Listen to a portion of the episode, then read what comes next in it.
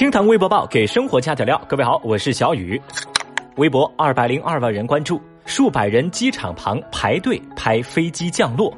最近，陕西咸阳国际机场附近一处村庄，因为在某音上相当火爆的一段飞机降落视频，而成为了网红打卡地。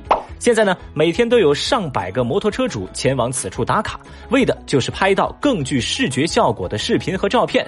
他们当中不少人跑到当地农户的耕地里，对着天空是疯狂拍摄，这可把一旁的一位七十八岁的老奶奶给急坏了。奶奶每天守在寒风当中，站在耕地旁，阻止这些拍摄者踩踏这片耕地。奶奶说，耕地如果被踩瓷实了，第二年就不好种庄稼了。但是呢，由于前来打卡的人实在太多，老人每天要从早守到晚，自己实在是力不从心。看到老人如此遭遇，微博网友们也十分心疼。有人就说啊，现在的人都这么闲了吗？不用工作了吗？没见过飞机是不是啊？还是吃的太饱啊？还有网友感慨，越来越看不懂现在的人，越来越讨厌“网红”这个词儿。小雨，我还发现呢，有人建议老人家可以把这片地给圈起来，收门票呗。这场地一收费啊，绝对没人来踩了。一开始啊，小雨我还很同意这个观点，我也觉得呀，老太太可以搭个棚，卖点什么瓜子、花生、茶水、点心什么的。但我转念一想啊，要是哪天这店儿不再网红了的话，面对这片磁石的土地，老人又该怎么办呢？那么聪明的您有什么建议吗？节目下方评论区来说说您的主意呗。微博一百六十四万人关注，男子拄拐坚持偷盗。最近，在浙江丽水云和县公安局破获了一起入室盗窃案件。让人吃惊的是，这落网的嫌疑人呢，他有点特殊。据调查，今年上半年，这个犯罪嫌疑人练某在入户行窃的时候就被周围的群众发现，当时他就从四楼的屋顶摔下，造成了自己腿部等多处的骨折。现在呢，他的伤势稍稍有点好转了。他就拄着拐杖，还想继续偷盗，现在自然是被警方抓获且刑拘。那这位敬业指数达到巅峰的小偷，让众多围观的微博网友哭笑不得。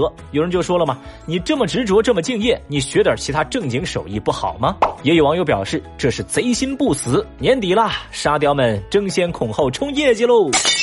小雨，我也是被这个猝不及防的励志的故事给感动了。正所谓心术不端，腿脚一瘫，身残志坚，牢底坐穿呐。微博一百零二万人关注，神秘人二十一年捐款一千一百五十五万。二十七号，浙江宁波慈善总会收到了一个名为“顺其自然”的神秘人捐出的一百零一万元的捐款。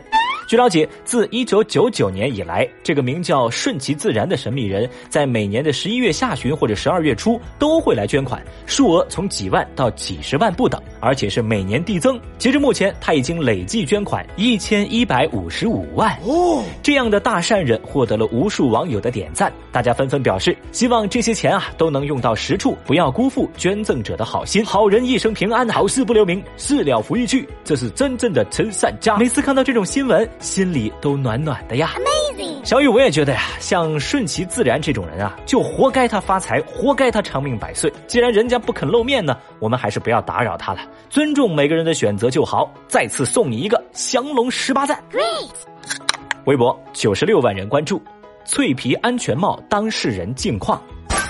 您还记得脆皮安全帽事件吗？是在今年的四月份，一位农民工师傅窦师傅录了一段视频上传网络，当时引起轩然大波。视频中，窦师傅把建筑工人所使用的黄色安全帽与工地领导所使用的红色安全帽互相撞击，结果呢，黄色安全帽像蛋壳一般直接被撞碎，而红色安全帽则安然无恙。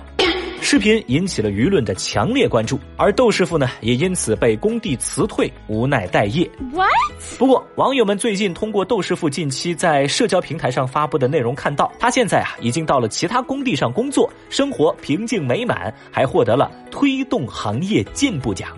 许多人都留言表示，看到窦师傅过得不错，我就放心了。好人有好报，是我们所有人心中的美好愿望。而这样的事情在现实当中上演，就显得更加的暖心。但小雨，我也想说，哪怕好人可能没有好报，我也希望我们依旧能选择当一个好人。微博八十七万人关注，近半转入电信，移动转出最多。最近，携号转网正式落地，用户终于可以在保留自身号码的情况下，自由的选择运营商了。那工信部相关负责人在二十七号就透露说，截止到十一月二十六号，中国电信、中国移动、中国联通转出用户占全部转出用户的比例分别是百分之十六点三、百分之五十七点六和百分之二十六点一，转入占比百分之四十九点三、百分之二十八点一和百分之二十二点六。简单来说，就是移动用户占全部转出用户的一半，而在转出用户当中，他们大部分人都选择了中国电信。那么现在问题来了，正在听节目的您是哪一家运营商的用户呢？如果要您给自个儿的运营商打个分儿，你会打多少分嘞？节目下方评论区一块儿来聊聊吧。